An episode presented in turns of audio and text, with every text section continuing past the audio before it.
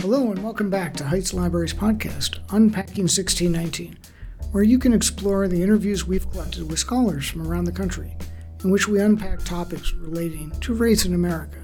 I'm your host, John Pichet, and I'm thrilled to share these interviews with you here.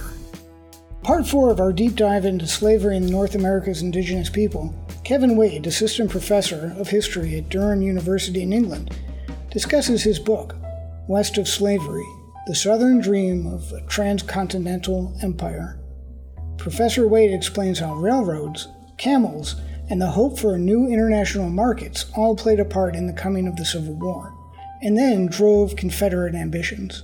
We spoke on June 24th, 2022. I'm Kevin Waite. I'm an assistant professor of American history at Durham University in the UK, um, and I wrote a book called West of Slavery. Yes, thank you for joining us. And can you kind of give us an overview of what the book um, is about and why you uh, tackled this subject?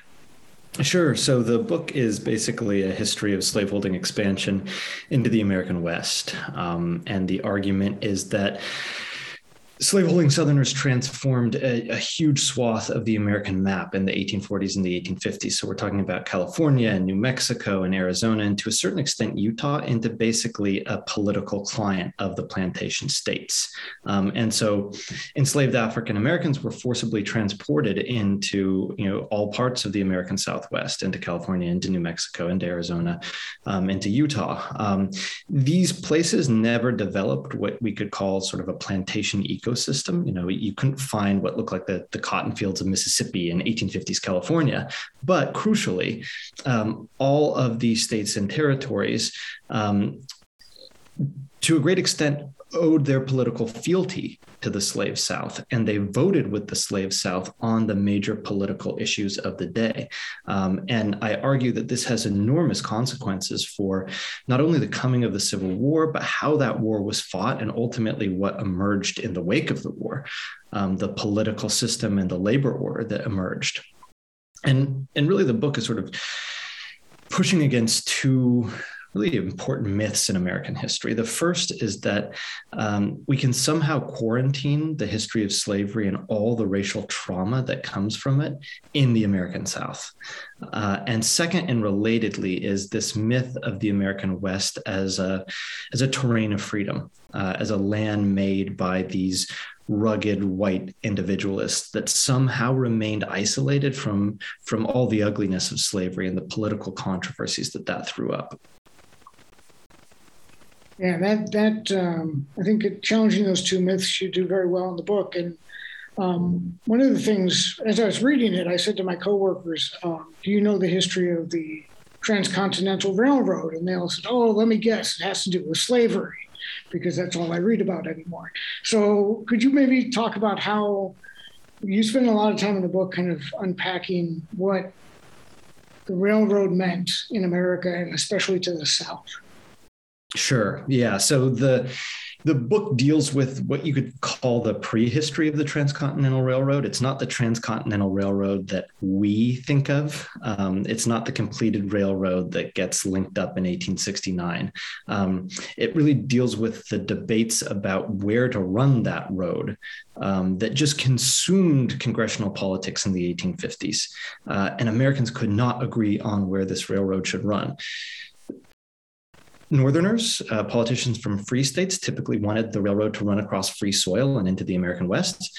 Uh, politicians from the slave South generally wanted it to run across slave country and into the American West. And they fought viciously over this issue because they knew whichever section of the country, North or South, got this railroad would collect the, the enormous profits that the railroad generated. Um, and they would also probably, to a certain extent, control the political destiny of the American West. I mean, if this railroad was connected from the slave state states to California, that would really bind together um, the, the southern half of the country and it would pull California further into the political orbit of the slave South. Um, ultimately this, this, railroad is never constructed and it's never constructed uh, because congress just couldn't agree on it they they this was the major political issue or one of the major political issues almost every single year in the 1850s. Again and again, it came up for Congress, and again and again, uh, it resulted in stalemate, largely because um, the the conflict over slavery had become so intractable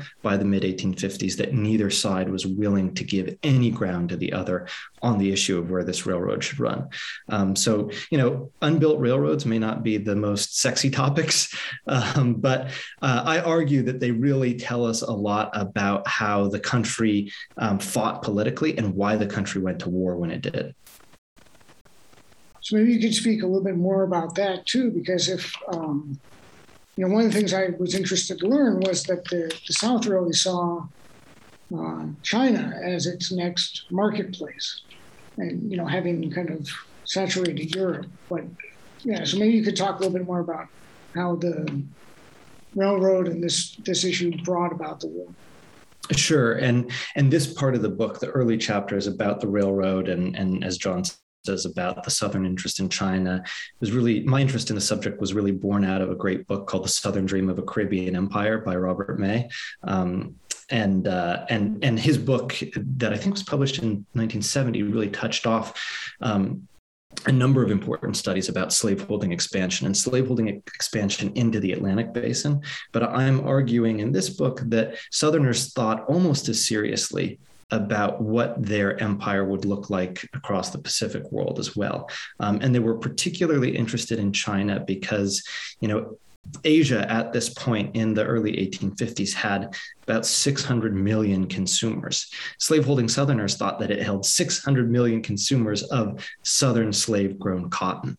Um, and actually, they did succeed in making cotton the number one American export into China during this pre Civil War period. It never became a huge part of the American export economy, um, but they were making inroads in the China market. And they thought that with the construction of a railroad from, say, Nashville into Southern California, that would funnel additional cotton across the southern belt of the country and then eventually across the Pacific.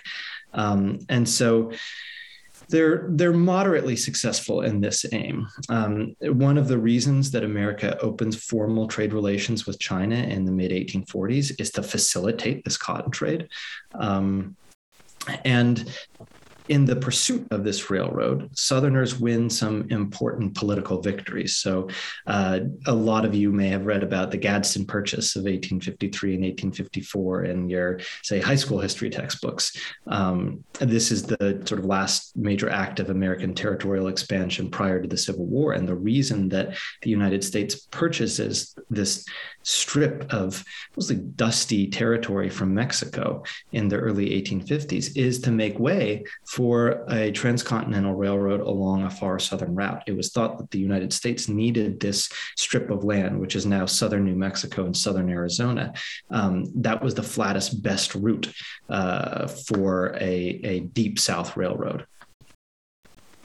Yeah, and, and the people, and we forget too that prior to Civil War, uh, the Southern uh, agenda was very represented in national in the federal government, and I was interested to know uh, kind of Jefferson Davis's um, history before the Civil War, and when you mentioned this strip of dusty land, he had a very original idea to uh, bring camels over here. What was that? What was that about? Yeah.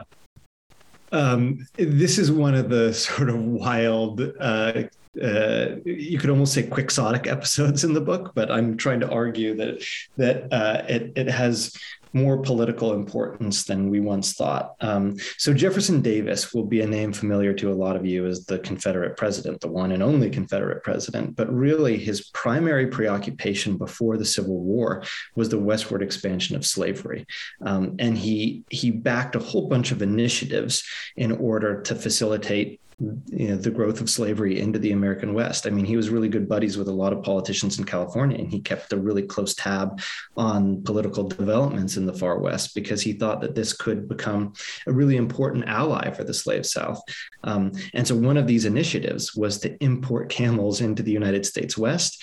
Um, he, he first brought up the issue in I think it was 1853. He he introduced the idea of an American Camel Corps in the U.S. Senate, and if you read the Senate transcription of, of that speech, it's got Jefferson Davis's attempts to convince Congress uh, of this plan interspersed with in brackets laughter laughter, laughter.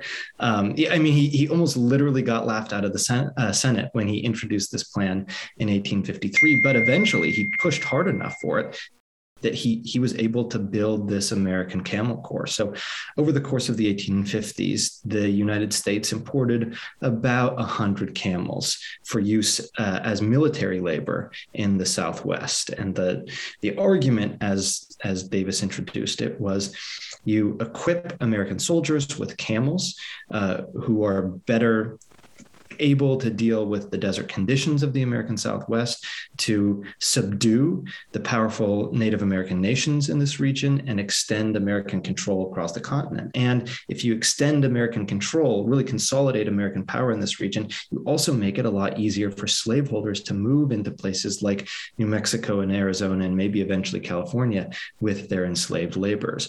I mean, the, the Camel Corps is, is really a footnote in most American histories because, you know, they did introduce 100 camels to to the southwest in the 1850s, but uh, they weren't very popular with uh, with U.S. troops or, or, travelers along the way. I mean, they were they were smelly, they shed, they spit on passersby.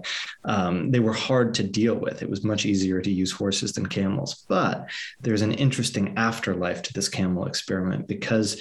Uh, southern plantation owners in places like uh, Georgia and Mississippi and Alabama caught wind of these camels, and they thought that they would be useful as labor on their plantations.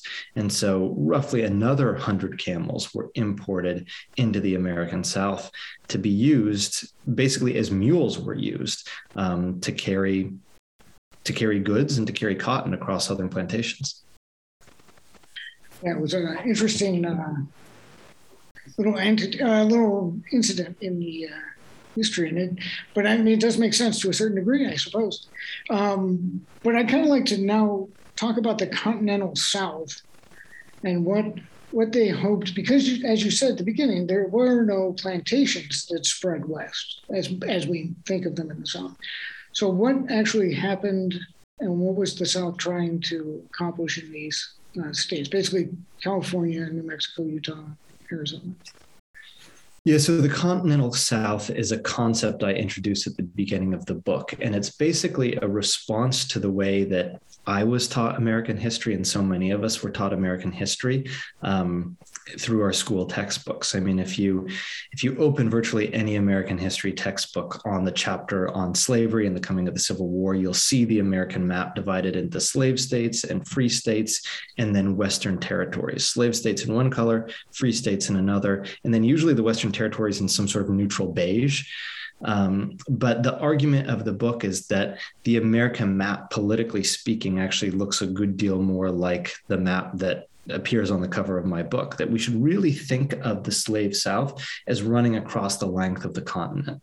Uh, it's basically the southern half of the United States. And we need to think seriously about the political orientation of New Mexico and Arizona and Utah and California and consider these relatively southern places because when these places voted on the major issues, they typically voted with the South.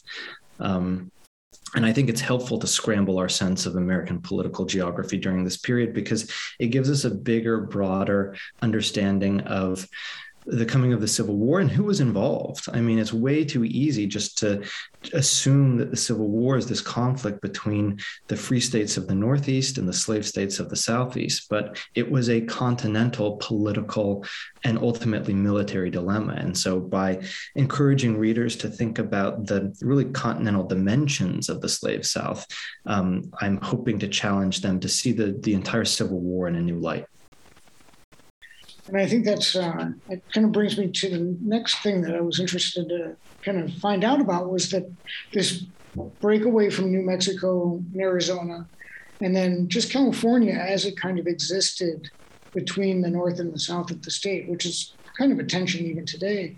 But that it, it's helpful to think of it as if you cross the country, you know, in half just what was happening politically in those in those territories at the time, right? Sure. Um, and I'll start with California. Um, maybe I'm starting with California because I'm Californian myself. And uh, that was in, in a lot of ways the origin of my interest in this project. Um, but you know, as as a lot of you will know, California came into the Union as a free state formally in 1850 as part of the Compromise of 1850. And Southern slaveholders thought this was a catastrophic moment for them. They thought this pretty much spelled the end of the westward expansion of slavery. But pretty soon they found out that even though it was difficult, difficult but not impossible to import enslaved black laborers into California, it was certainly possible to um, peel off the votes of California and the rest of the West. So, actually, what you get across the 1850s is uh, California voting with the slave South, like I said, on so many major political issues because um, the major power brokers within the state, and in particular, one man named William Gwin, who was a Mississippi planter come California senator. Um, Gwin continued to own and operate a massive plantation in Mississippi with about 200 enslaved uh, Black laborers at the same time that he represented California in the Senate. And Gwin used the patronage system really effectively to build this almost unbreakable political machine in California that owed its allegiance to him and owed its allegiance to slaveholders. So that um, in the mid 1850s,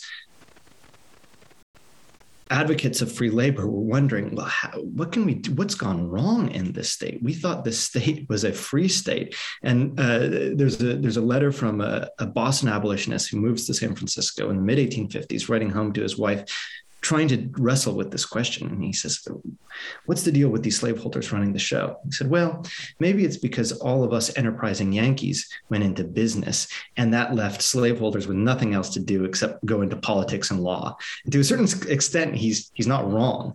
Um, Southerners in California were disproportionately represented in law and in politics, even though they represented at most about a third of the voting population.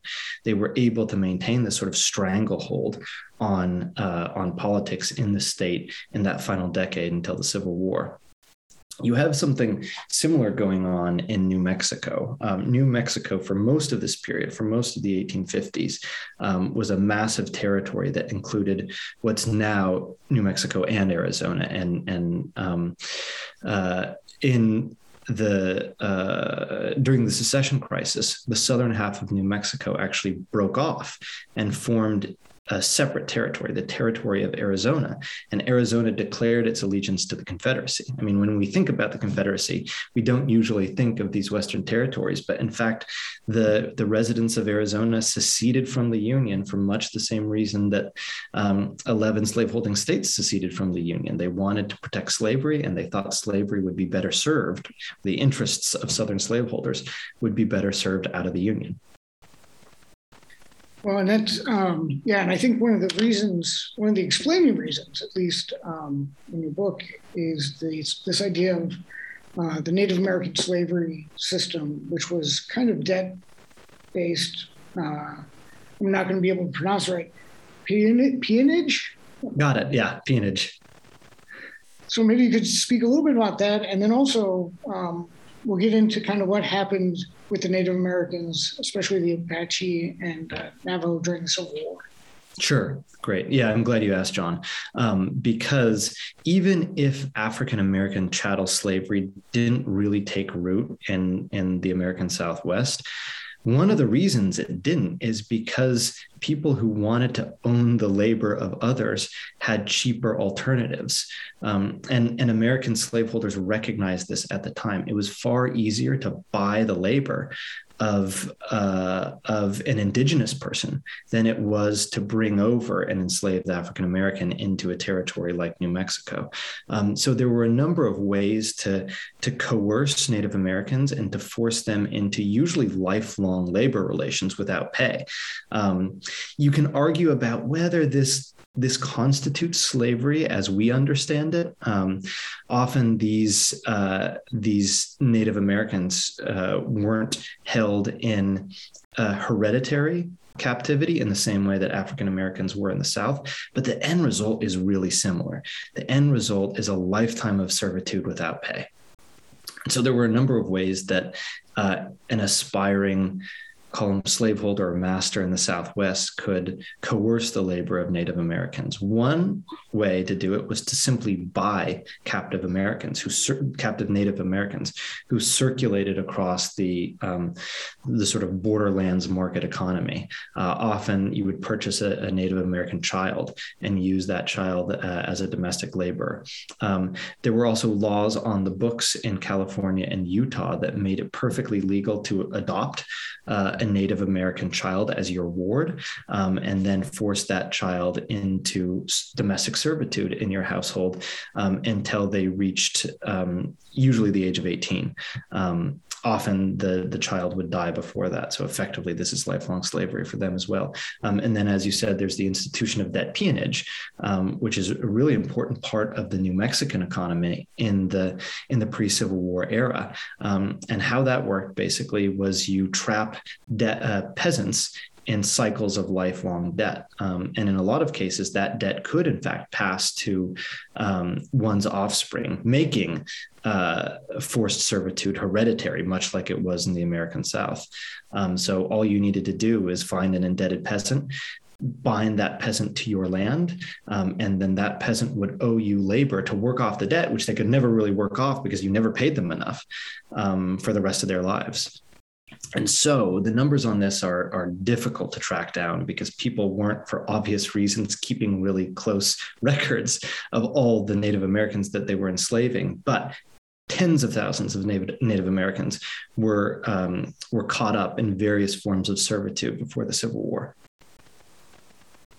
Yeah, and then, and as you said, that's part of the reason why chattel slavery didn't quite make it. I mean, aside from the terrain being not conducive, but the uh, California definitely was. So why didn't slavery? Well, I guess it was a free state, right? Yeah, and I mean, California for a while um, licenses slavery, and a lot of people do make good money off of the backs of enslaved African Americans, primarily in gold country. So, at the outset of the gold rush, um, a number of Southerners brought African American slaves into California to help them mine for gold, or I should say, to force them to mine for gold. Um, estimates vary, but historians, and Stacey Smith in particular, is really excellent on this topic. Her book, Freedom's Frontier, she estimates that about 500 to 1,500 uh, enslaved African Americans were smuggled into California, most of them uh, around 1849 to the early 1850s. That may not sound like a huge number, but when you consider just how expensive each and every one of those African Americans were. I mean, uh, the price of a field hand in the mid 1850s was about $1,000, which in today's currency is about $25,000. So to run the risk of bringing that piece of property, and it was this person was legally owned as property, to bring that person across the country, that's a pretty big financial risk. So you actually have to be pretty sure that you're going to get a good return on that investment. And I know that's a really crude term to use when we're talking about real live people, but you know slaveholders bringing African Americans west certainly thought of it as an investment, and a lot of them um, benefited from that investment that they made. Let's talk about the, the Civil War now and these territories, um, especially um, what happened to them and what, uh, yeah, during the war, and then we'll talk about after. So the the continental South exists during the Civil War as well. Um, and so it's, to me, it's no coincidence that the very first Confederate invasion of the war wasn't into any of the free states of the North. It was into the far Southwest. It was into New Mexico and Arizona. Uh, and the goal of this Confederate invasion, it started really, really small and it grew to a, an, an invasion force of about 3,000. Um, the primary objective of this invasion force was to sort of cut a, a, path towards California. And ultimately, hopefully, Confederate leaders thought secure the gold shipments of California. Um, but this Confederate invasion also tried to shore up um, the defenses in Confederate Arizona. Remember, this territory had seceded from the Union in much the same way that, say, Texas or Louisiana seceded from the Union. Um, and Confederates, at least initially, were fairly successful with this invasion. Um, a Confederate army, the Confederate Army of New Mexico, actually captured Santa Fe, which made it the only Confederate army to ever capture a capital in Union territory. Um, ultimately, this Confederate invasion force was beat back by a far superior Union force, um, and they had to cut a really sort of hasty and madcap uh, retreat back to Texas. Um, and so historians look, or some historians look at this in sort of the same way that they look at Jefferson Davis's Camel Corps um, as something of an errand into the wilderness. I mean, this Confederate invasion eventually came to naught. Um, and I guess militarily, sure, it, it, it, was ultimately unsuccessful. But if you consider it really a continuation of the politics of the pre Civil War period, if you consider it a continuation of this slaveholding effort to seize control of the American West, it actually links up quite nicely. Um, and so it shouldn't be any surprise um, to, to those of us who who are interested in this history that Jefferson Davis and other Confederate leaders were keenly interested in New Mexico and California because they saw that region as in some ways part of the slave South already. And it also uh, brings us to the um, kind of the Confederate imperial ambitions. And you know, you mentioned how it's rewritten after the war, but what were the Confederate imperial ambitions? I mean, it's written into their constitution, correct? Exactly.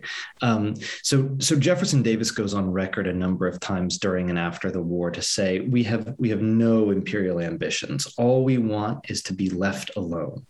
Uh, just let us go in peace. And Robert E. Lee repeats this line after the war too. And so it, they, they repeat it enough that it's sort of entrenched in Confederate lore that now this was really a defensive action um, and that the slave states of the South just wanted to go in peace.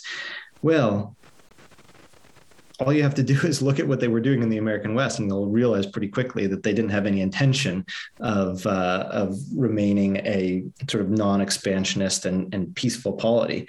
Um, it's true that for a lot of the 1850s, slaveholding Southerners had um, had a real interest in carving up pieces of the Caribbean and making places like Cuba into the next slave state. And during the Civil War, Confederate leaders actually sort of abandoned their plans for expansion into the Atlantic basin, and they they abandoned these plans primarily because they're worried about what that will what sort of signal that will send to Europe. I mean, if Confederates launched an invasion of Cuba during the Civil War, that would not have been good for their foreign policy. But they could launch an invasion of New Mexico, and they hoped of California without incurring the same sort of foreign policy costs.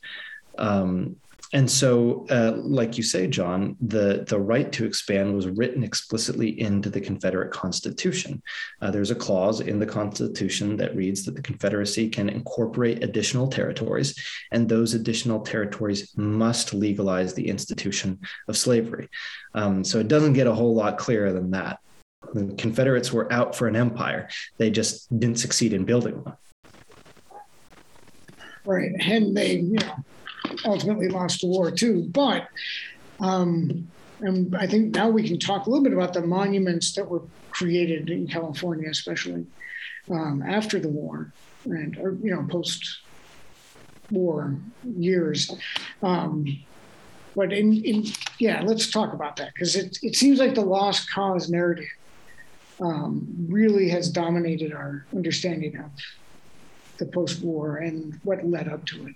Why do you think that is, and, and why is it successful?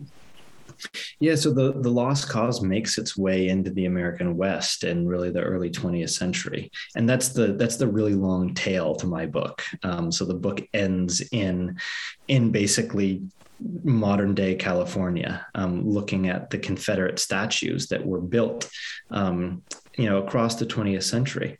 Um, and from a certain perspective it's absolutely wild. You know why would you build a confederate monument in california in this free state? But again with the uh, with the the power of hindsight and what we know about how slavery and slaveholders operated in California and the far west, it actually makes some sense why we why we could find these Confederate monuments there. So, California in the 20th century um, contained far more Confederate monuments and place names uh, and markers than any other free state in the in the country.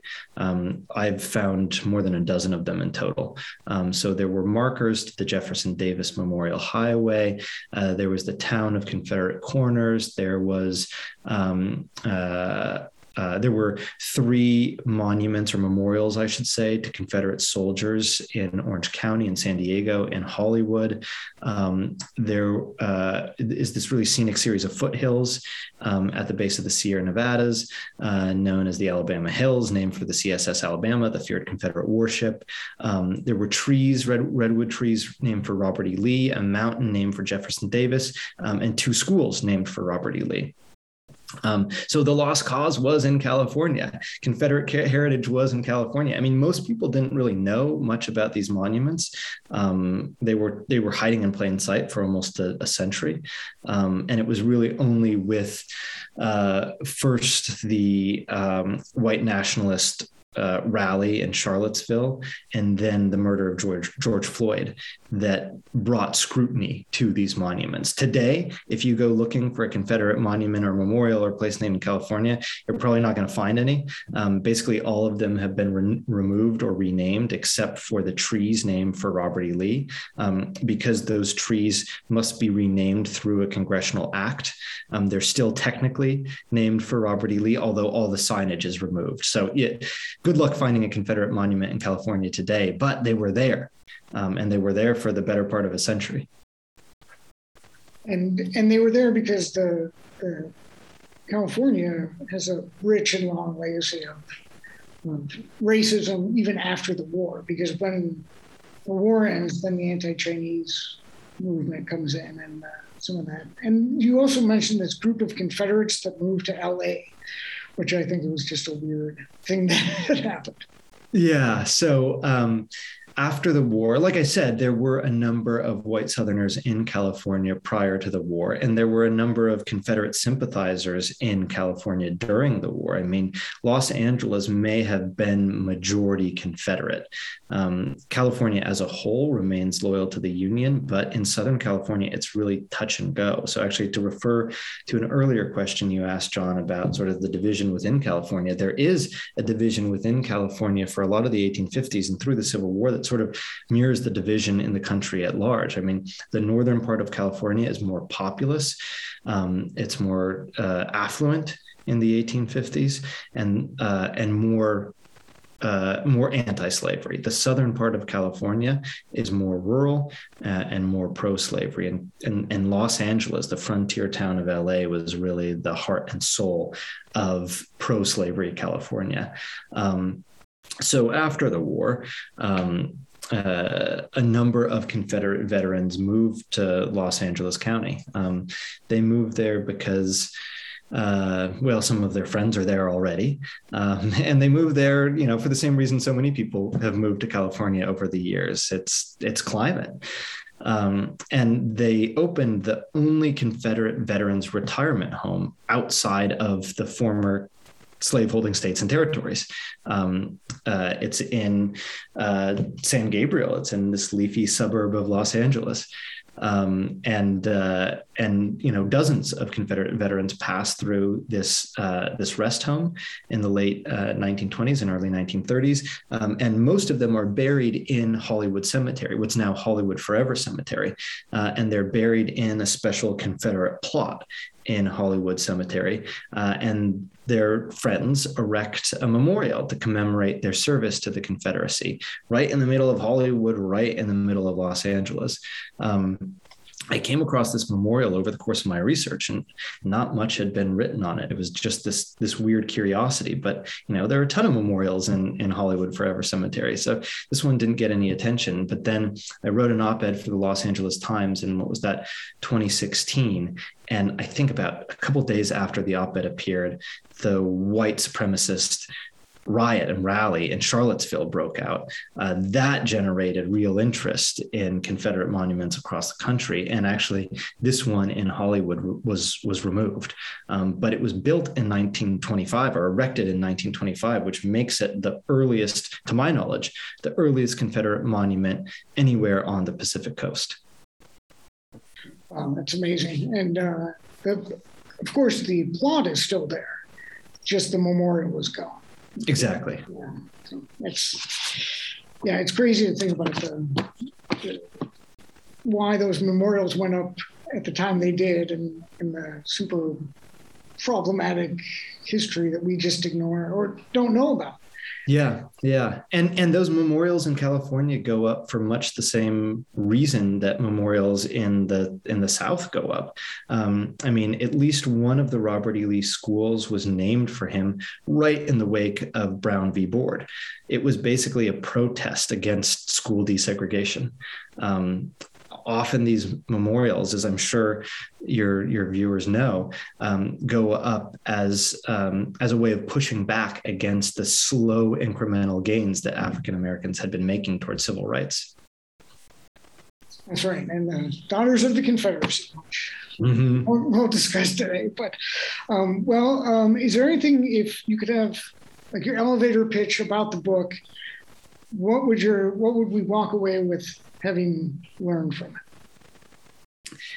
That slavery wasn't a regional institution. It wasn't ever something that you could keep in the 15 slave states of the South that leaked out across the continent. And it took lots of different shapes and forms. So I think we need to think of American slavery in a, in a in a more kaleidoscopic way. Um, it wasn't, of course, it was primarily African Americans, four million of them who were forced into slavery uh, on by the eve of the Civil War. But it, that also includes tens of thousands of Native Americans trapped in all sorts of states of bondage. Um, American slavery really was a transcontinental institution, and it was a multi ethnic institution.